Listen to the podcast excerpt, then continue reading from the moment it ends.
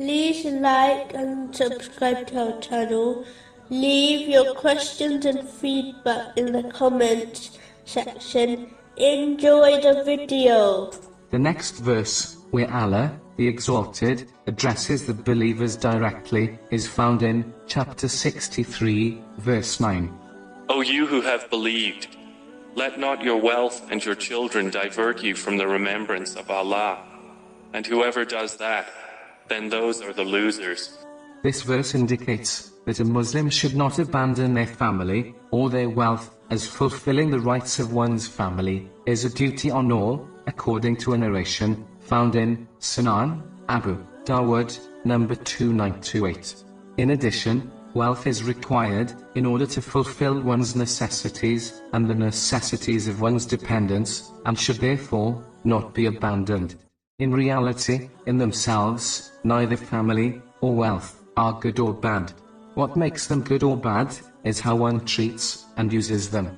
If a Muslim allows themselves to become distracted from the obedience of Allah, the Exalted, meaning, fulfilling His commands, refraining from His prohibitions, and being patient with destiny because of their family and wealth, then they are bad for them, as they have incorrectly prioritized them over preparing for the hereafter.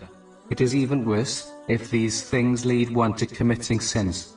This is a foolish mentality, as these two things will abandon one in their greatest moment of need, namely, their grave, and they will only be left with their obedience to Allah, the Exalted, in the form of righteous deeds, and their sins.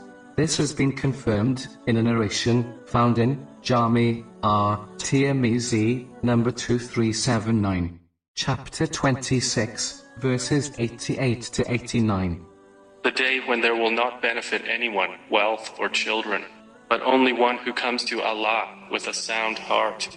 Therefore one should prioritize, sincerely repenting, and minimizing their sins, and increase their righteous deeds, through the obedience of Allah, the Exalted. If one's family and wealth aids them in fulfilling this, then both these things are a great asset and blessing for a Muslim.